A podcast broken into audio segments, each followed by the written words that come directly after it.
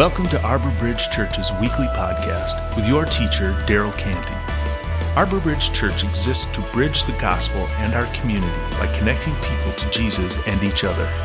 Visit us online at arborbridgechurch.com.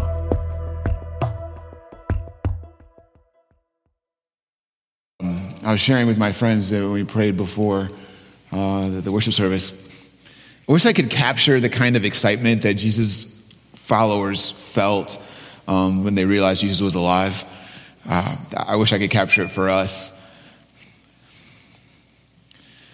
The, the, the disciples invested everything in Jesus. They trusted him. Uh, they obeyed him. They, they, they, bet, they bet their lives on his ability to come through on, on what he was offering or what he promised. Um, and, and after the disciples watched Jesus die, the most violent, cruel death any of them had ever seen, on the evening, on the evening of that first day of the week, when the disciples were together with the doors locked for fear of the Jewish, the Jewish leaders, Jesus came and stood among them and said, Peace be with you, which is hilarious, right? I, it's, it's like if I was dead and you guys all thought I was dead and you all were talking in a, in a circle and I walked up and I said, What's up, guys? Jesus shows up. He doesn't say, Woo, everybody take it. It's very low. Peace be with you. And after he said this, he showed them his hands and side, and the disciples were overjoyed when they saw the Lord. And I, I, the word overjoyed is an, is an understatement, right? Uh, it has to be. Um, I, I, think the scene that I imagine that might get close to what they felt is like when you're watching, um, you're watching a sporting event on TV with your friends and your team wins and that, that kind of, that kind of pure, insane excitement that, that, that's, that might be how the disciples felt or on seeing Jesus risen from the dead. That might get closer to it. Um, a celebration like we've never known. Jesus was dead and now he's alive and the, same word that's used for overjoyed is actually used in the book of Revelation to, to, to talk about what it's going to be like at, at this, this final supper of the Lamb where you finally get to see Jesus face to face and you're celebrating because of you, you basically have dedicated your life to this, lived your whole life to get to here, and now it's here. And you're standing with Jesus face to face, and he's saying, We're having this supper, and now you're going to be overjoyed. That's the same word that they're using to explain how the disciples felt when they realized that Jesus had risen from the dead. Celebration uh, is just an understatement. It's just not good enough. And, I, and obviously, all we have is words to deal with here. But you can bet your life it's going to be better than we can imagine. And Jesus basically is saying, You bet your life on me, here's your reward. And if you can imagine how you'd feel by being rewarded on, by Jesus on a day like that, maybe you can understand what the disciples felt on that day, overjoyed at the celebration of Christ risen from the dead. celebration, celebration is at the heart of following Jesus. So interacting with church people, you probably you might not know that, but celebration is at the heart of, of following Jesus. The Bible tells us this: go and celebrate with a feast of rich foods and sweet drinks, and share gifts of food with people who have nothing prepared. This is a sacred day before the Lord. Don't be dejected and sad, for the joy of the Lord is your strength. Celebrate, celebration and joy are like the gasoline for those of us who follow Jesus. And it has to be because any of you guys who take seriously following Jesus, you know it's exhausting. And we'll, you'll give up if you don't have any joy in it. The joy of the Lord is our strength. And, and we follow him. You know, you, if you follow him with joy, then and if not, then you'll follow him in some kind of watered down, weak, insignificant way. Jesus wants us to feel the kind of joy that his disciples felt when he appeared in a room when they were cowering and simply said, Peace be with you. So, uh, all throughout Jesus' ministry, he offered this, this celebration and joy. Um, and I don't know if you see that when you read Jesus, but all throughout his ministry, he offers this celebration and joy he, he, he's trying to give it to, to the people that he interacts with. Um, so when he starts his ministry, uh, this, this is what he says. This is what, or this is what happens. Um, he goes back to his hometown and he lays the groundwork for a celebration. This is what he says. Um, he went to Nazareth where, where he had been brought up. And on the Sabbath day, he went into the synagogue, as was his custom, and he stood up to read. And the, and, and the scroll of the prophet Isaiah was handed to him. And unrolling it, he found the place where it was written. The Spirit of the Lord is on me because He has anointed me to proclaim good news to the poor. He sent me to proclaim freedom to, to the, for the prisoners and recovery of sight for the blind, uh, to, to set the oppressed free, to proclaim the year of the Lord's favor. And then he rolled up the scroll, gave it back to the attendant, and sat down. And the eyes of everyone in the synagogue were fastened on him. And he began by saying to them, Today this scripture is fulfilled in your hearing. And so the reason why everyone's looking at him is this. He's saying it in a way where he's like, I'm not, not like I'm not, not, not like I'm reading you guys this scripture. He's reading it in a way where he's he's he's kind of making the point, this is about me. And so when he sits down, everyone's watching him, and, and they, they're, they're saying, "Is he really? Did he really? Is, is he really going to say it?" And then he confirms it. He's like, "This is about me. This is about me." Jesus shows up at a worship service in his hometown and reads a scripture that his audience would have heard before. And he does it in a way where he claims to be a royal figure and have a prophetic mission.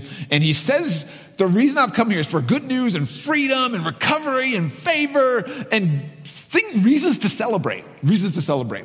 And the people who heard Jesus reading this, they would have known that he was referring to something back in the first half of the Bible or the Old Testament, something that, that they called the year of Jubilee. Uh, and um, all, the, all, of them would have known about what that meant or what that is. So everyone in the room would have known what the year of Jubilee meant. So God gave the Israelites a law where they had six days to work. And on the seventh day, they rested, which we should do. Um, and then he did this other thing where he, he said, okay, I'm going to give you six, year, six years to work. In the seventh year, they rested. So six days, rest, six years, rest. I, wouldn't that be great if if we did that, well, let's do that. Uh, and then they did this thing where after they have done it seven times, that'd be 49 years, the, the, the, the six years and the seven year rest. Once they did that seven times, that would be 49 years. And then on the 50th year, you're supposed to celebrate the year of Jubilee.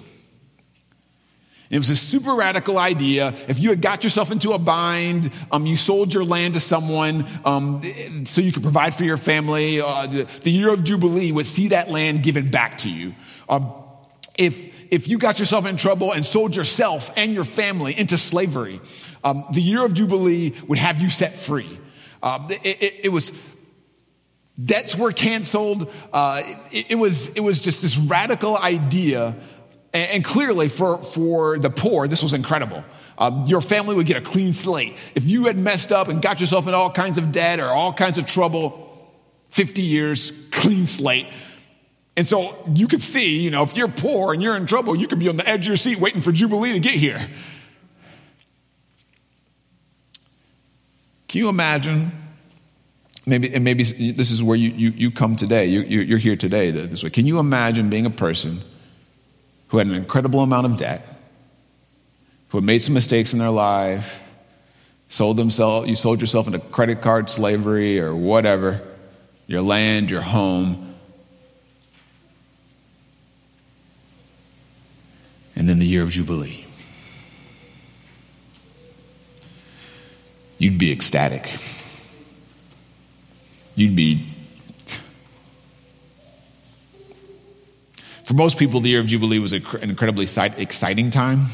Uh, year of freedom and grace for all that was suffering, slaves set free, poor being provided for, rest, uh, rest from the constant fight to provide for yourself. Um, it, it's, it's just a very beautiful thing, very exciting for, for the people who needed it most. But think about this Wouldn't, wouldn't the year Jubilee be pretty crappy for rich people? People who are, in real, real talk, people who are closer to, to who we are. Wouldn't you dread, if you're the rich person, wouldn't you dread the year of Jubilee? You'd be like, oh man, I gotta set those guys free. Some of you guys know that one of the reasons why we had, we had so much trouble with slavery in our country, it, it was a lot about money. A lot about money. Rich people would probably, they might dread the year of Jubilee. People who have money always seem so worried about getting things, you know, to happen the way they want it to happen, or having things, you know, getting what they want. Listen to this. It says, "Always be joyful because you belong to the Lord." I'll say it again. Be joyful. And this sounds pretty, pretty awesome. Um, sounds good, but practically, how do we do that? Well, lucky for you, the verse continues. Um, it says this: "Always be joyful." But how? Don't worry about anything. No matter what happens, tell God about everything and ask and pray and give thanks to Him. Then God's peace will watch over your hearts and minds, and He will do this because you belong to Christ Jesus. God's peace can never be completely understood. The year of Jubilee was meant to set um, poor people free, but it was meant to set rich people free too. It's meant to set rich people free too. if they were willing to practice it. If they were willing to practice it. Free them from their worry, from their worry. And so if you're a person in power, you could, you could dread the year of Jubilee or you could look forward to it. You could practice it. You could say, I'm going to trust God. I'm going to trust God with this. So every seven days, every seven years, and then every 50 years, you have this incredible opportunity to be set free. Free. But no one would dare celebrate Jubilee unless they trusted God. You, would hold tight to everything you owned unless you, unless you trusted God, then you could be free. Then you could be free. Free to celebrate.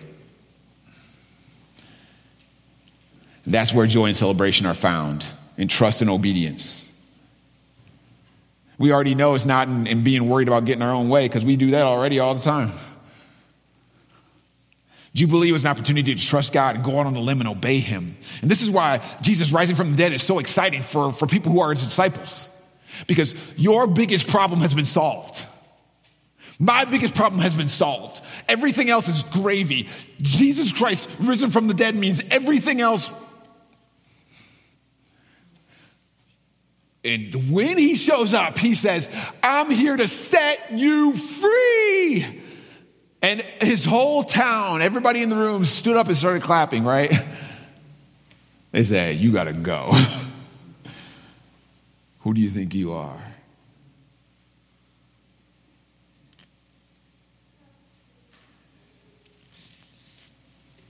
The people who follow Jesus, though, they bet their lives on him. They bet their lives on him.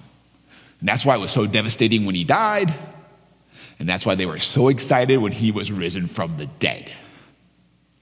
They had bet their life on him. So in the video, in the video that my daughter showed you while speaking of the guys who are celebrating when they're watching, they're, they're, they're, they're watching uh, sports together. I want you to think about this. That scenario only happens when you think you might lose. Right? If you're so those of you guys who are my sports fans, if you're watching a game and it's a blowout, you might fall asleep. Or at the end of the game when they win, you don't jump up and down. You're like, okay, well, yeah, still, yeah, awesome. Your team won. That scenario where you are blown away only happens when you think you might lose. And when you think you might lose and then you win, you jump up and down and act like a fool. You act like you're five years old and you got candy and you, you run around the room and you act like a nut. because you thought you were going to lose and you had bet everything, you had invested. Let me ask you this. Have you ever, have you ever obeyed God even though you didn't want to? Um, have you, have you ever, have you ever bet everything on him? Have you ever thought, I, I don't know how this is going to play out, but I'm going to do it anyway? I, I, have you ever thought, I'm going to obey you anyway, even though I don't get it? I'm, I don't like it. I'm, I'm to, I'm to bet, I'm to put all my chips in on what you say or what you do. I'm to bet my life on you. So when you walk into the room and you say, hey, peace be with you. You know, if somebody was in the room, if, one, if someone was in the room who hadn't followed Jesus, hadn't bet their life on him, and Jesus showed up and he said, hey, peace be with you, he'd be like, who's that? Hey, how you doing? He wouldn't have been excited. But if you and me bet our lives on what Jesus said, or bet our lives on the idea that I think Jesus predicted his own death and resurrection and pulled it off, when he shows up, it's the year of Jubilee. It's excitement, it's exciting.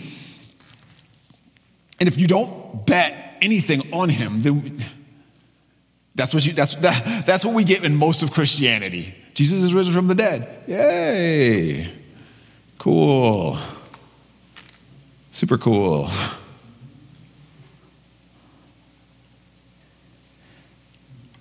I want to invite you, if you haven't yet, to bet your life. Bet your life on Jesus risen from the dead.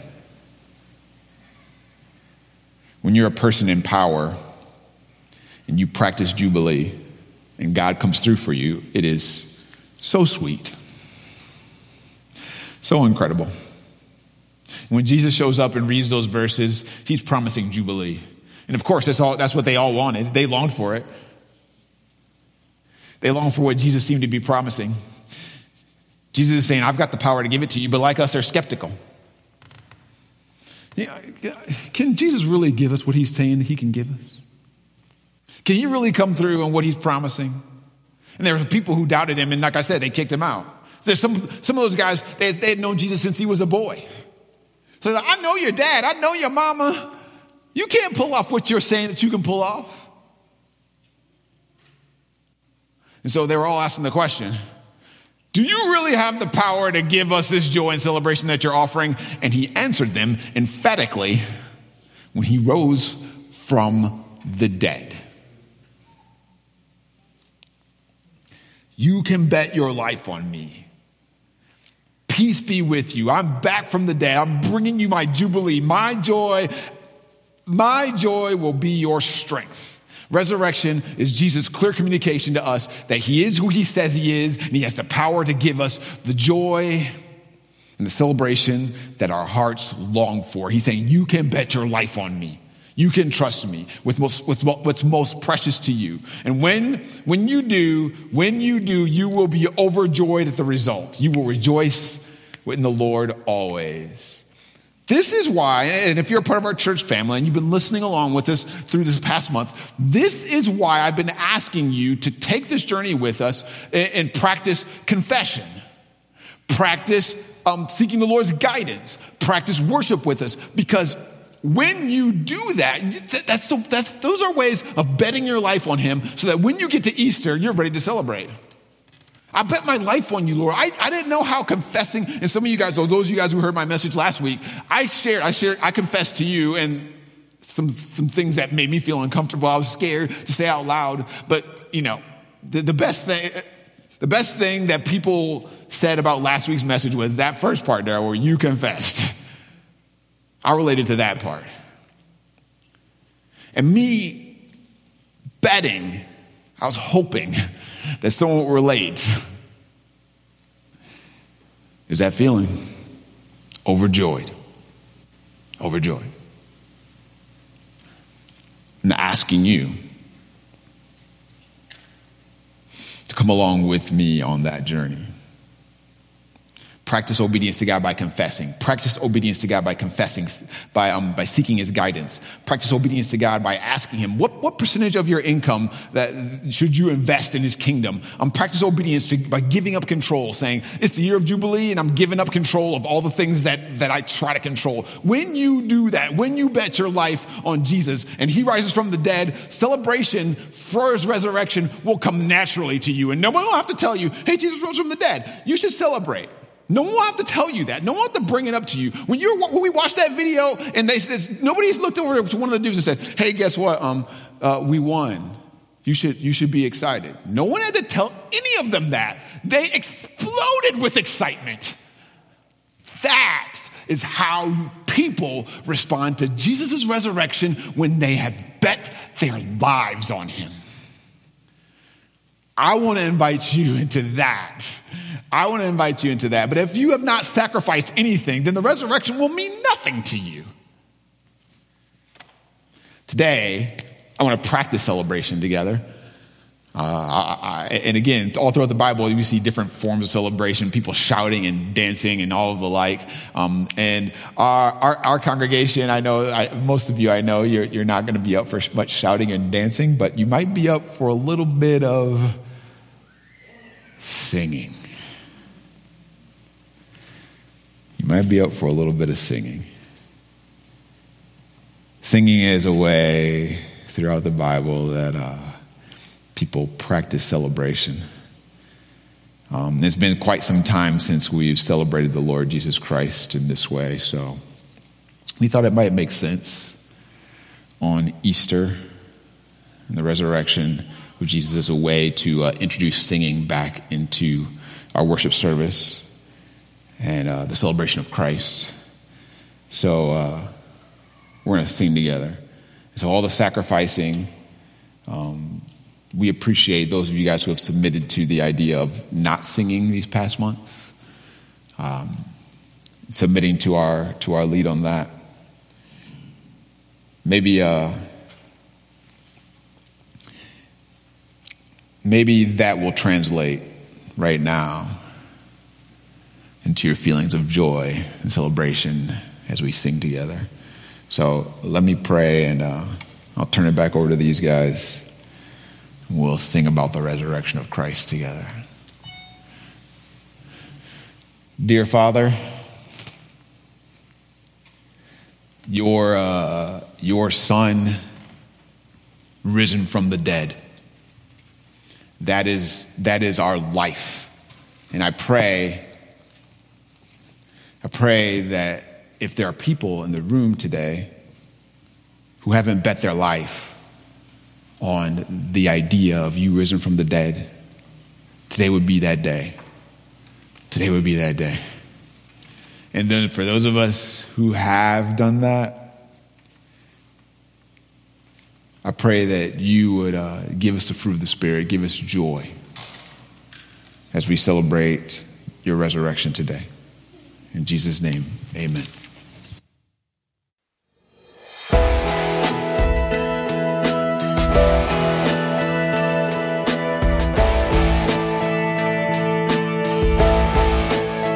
Thank you for listening. If you would like more information on our church, visit us online at arborbridgechurch.com.